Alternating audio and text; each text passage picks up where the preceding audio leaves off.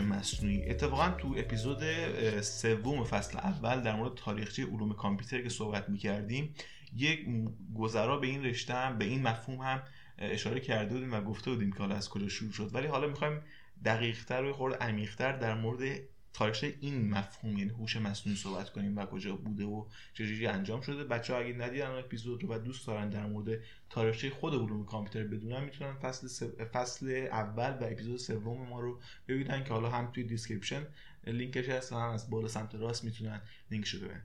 بریم سراغ تاریخچه خود هوش مصنوعی که از کجا شروع شده و چجوری ادامه پیدا کرد. ما ولی همونطور که گفتم خب قدمت زیادی به نسبت رشته های دیگه ای که شناخته شده هستن شاید نداشته. باشه هوش مصنوعی چون خود هوش مصنوعی گفتم زیر شاخه ای از علوم و مهندسی کامپیوتره و خب طبعا وقتی اون رشته ها رشته های جدیدی به حساب بیان اینم تبعیت می‌کنه منتها اگه بخوایم از اول اول بگیم خب از حدود مثلا دهه 20 میلادی تا هلوهوش مثلا دهه 50 هوش مصنوعی خب به صورت وجود نداشت چیزی به اسم آرتفیشال اینتلیجنس و اینها اصلا وجود نداشت. ولی حالا به اساس یه سری تصورات یه سری از حالا اون شناخت ها یه سری چیزای خیالی در حد کاربرد واژه مثلا فرض کن ربات روباتیکس همین آدم آهنی مثلا فرض کن. بدون اینکه خیلی حالا برداشتی باشه و اینها یه جایی استفاده می‌شد. مثلا تو فرض کنی سری تکست هایی تو یه سری نمایشنامه هایی تو یه سری کارهای هنری معمولا ازش استفاده می‌شد. و حالا اینکه درک اون نویسنده یا اون کسی که اینو به کار برده از اینها چقدر بوده حالا اون یه بحث دیگه ایه. ولی برای استفاده می‌شده و جزئی میشه از این تاریخچه. بالاخره یه ترم بوده یه اصطلاح بوده که استفاده شد.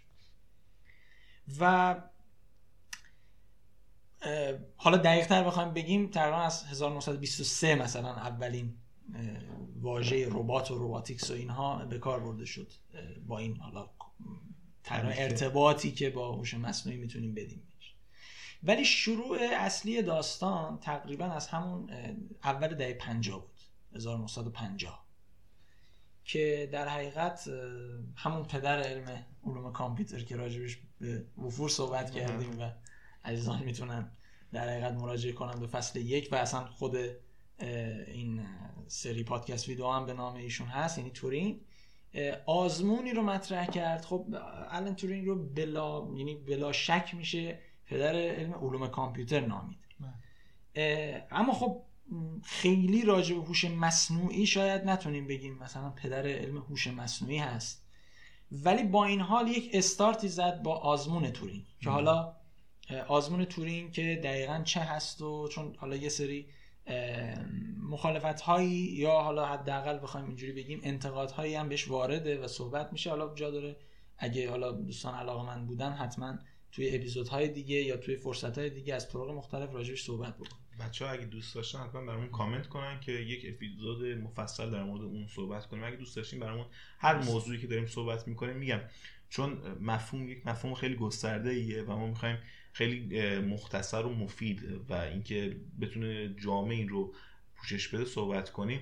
اگر دوست داشتن هر مفهومی رو بیشتر توضیح بدیم حتما برامون کامنت کنن تا تو اپیزودهای بعدی در مورد صحبت کنیم. میونی کلام و خب میگم اون شاید شروع حالا داستان بود و بیشتر رو بحث هوشمندی صحبت کرد تو اون آزمون. و خب این یک شروعی بود شما فرض بکن که ماشین رو طراحی کرده این فرد کامپیوتر امروزی رو و حالا اومده یک ملاک و معیاری رو طی همین حالا نام آزمون تورین. به عنوان هوشمندی این ماشین ارائه داده. یعنی تو اون آزمون مطرح کرده که مثلا اگر این اتفاق بیفته می‌تونیم اون ماشین رو اصطلاحا یک ماشین هوشمند. در حقیقت بدونیم و حالا اون هوشمندی هم یه اندازه داره. مثلا بگیم به اندازه انسان هوشمنده. ولی شروع اصلی خود AI در حقیقت سال 1956 بود که یک computer scientist امریکایی به نام جان مکارتی که ایشون رو شاید بشه گفت پدر علم هوش مصنوعی هست. این فرد دیگه کاملا از همین ترم artificial intelligence استفاده کرد و تعاریف مختلفی رو در حقیقت برای این علم ارائه داد و دو سال بعدش تو 1958 میلادی حتی زبان برنامه نویسی هم مخصوص آی طراحی کرد زبان لیسپ و در حقیقت می‌تونیم بگیم حالا کارهایی که تو سالهای بعدش هم حتی انجام داد می‌تونیم جان مکارتی رو به عنوان در حقیقت پدر علم هوش مصنوعی بدونیم. خیلی ها این رو در حقیقت می‌دونیم از اون سالها به بعد تا هلوهوش به حال دهه 90 کارهای تحقیقاتی انجام می‌شد. و خب شما حساب بکن که 20 سال تقریبا حالا این وسط گذشته دیگه دهه 60 تا دهه 80 حالا 90 گفتم میشه 30 سال. هلوش سی سال گذشته و یه سری کارهای تحقیقاتی جزئی انجام شده. البته مهم من من دارم به نسبت این 20 سال اخیر مثلا میگم میگم یه کار جزئی. وگرنه خب تو دانشگاه معروف امریکا مثل MIT مثل استنفورد یه سری برنامه ها حتی اختراع شد تلاش های زیادی شد. حالا یه سریاش شکست خورد یه سریاش اوکی بود.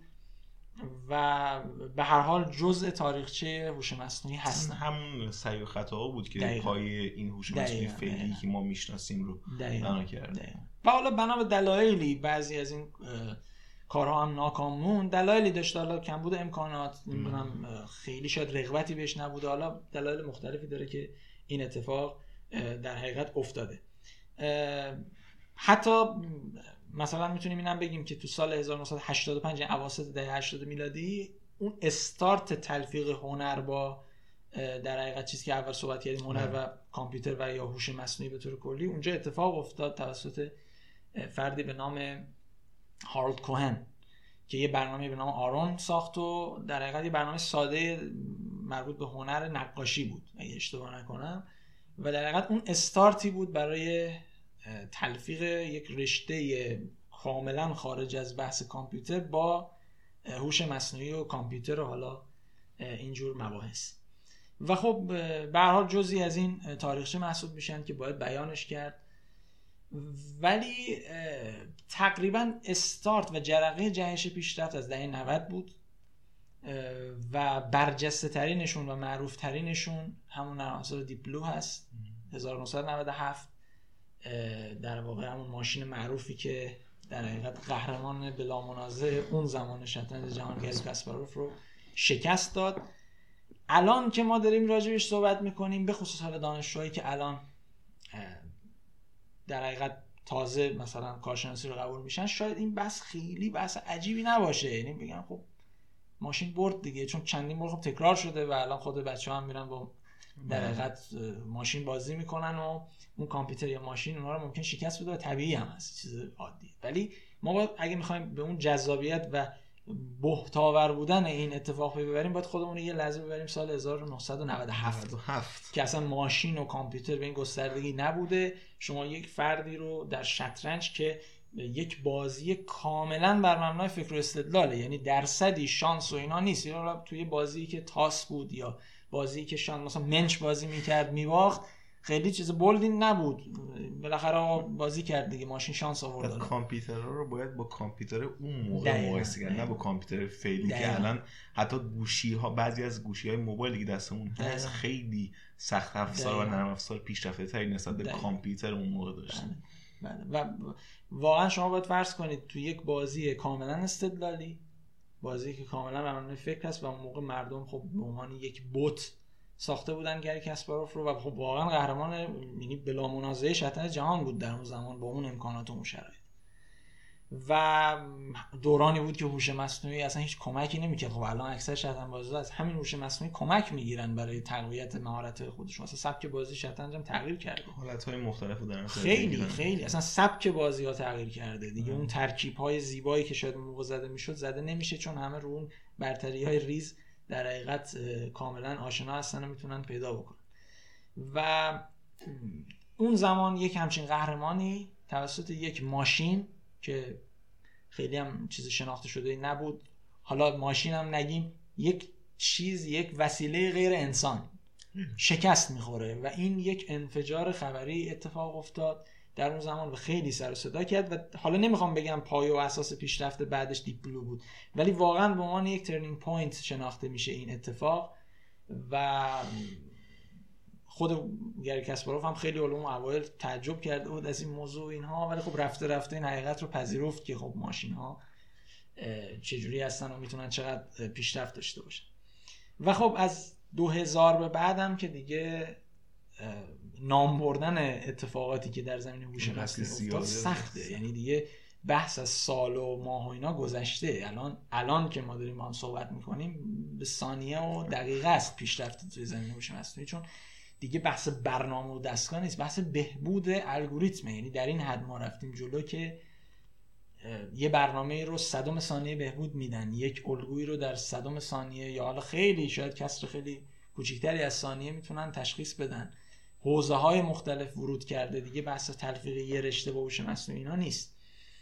و به طور کلی میشه گفت که حالا بخوایم دو دسته تقسیم کنیم تاریخچه هوش مصنوعی تقریبا یه دستش میره قبل از 1990 که همراه شکل گیریش و در حقیقت اون تاتی تاتی کردن اول بود یه سری آزمون خطا و احسن یه سری پای اساس اولیه بود و 1990 به بعد به خصوص 2000 به بعد که اون قسمت دوم همراه میشه با جهش همراه میشه با دربر گرفتن کلیه اعمال زندگی ما کلیه اتفاقات موجود در زندگی کردن تو زندگی موندی. فجی یعنی کاربردی کردن فجی و شاید اون موقع فیلمی مثل ترمیناتور ساخته می‌شد و موقع ما می‌دیدیم شاید به عنوان یه حتی من خودم یادمه که کوچیک بودم مثلا ترمیناتور دو رو حالا جالب ترمیناتور دو رو مثلا قبل ترمیناتور یک دیدم حالا کاری نداریم اونو. ولی می‌دیدم مثلا گفتم خب بازیه فیلم تخیلیه. ولی روز به روز داریم به این نتیجه می‌رسیم که چقدر جالب بود اون سناریو نویس ها که خوب پیش بینی کردن چون هیچ بعید نیست. حالا نمیگم به اون شدت دارک می‌رسیم بهش. ولی خب از نظر تئوری حداقل اتفاقاتی افتاده که می‌تونیم بگیم آره فیلم واقع بینانه اون موقعی درست می‌کردن. حالا با توجه به اون حالا علم اندهی که اون موقع بود و تخیلی که خودشون انجام می‌دادن واقعا الان دور از ذهن نیست. یعنی کاملا ممکن اتفاق بیفته. حتی حالا فیلم ها و سریال هایی که به نگاه بدبینانه نسبت به اون داشتن حالا مثل همین ترمیناتور یا مثل همون سریال وستفوردی که الان ساخته شده و پخش میشه و همه دیدن اصلا دیگه الان شاید دور از ذهن نباشه که این اتفاقا ممکنه بیفته با توجه به پیشرفت هایی که ما می‌بینیم.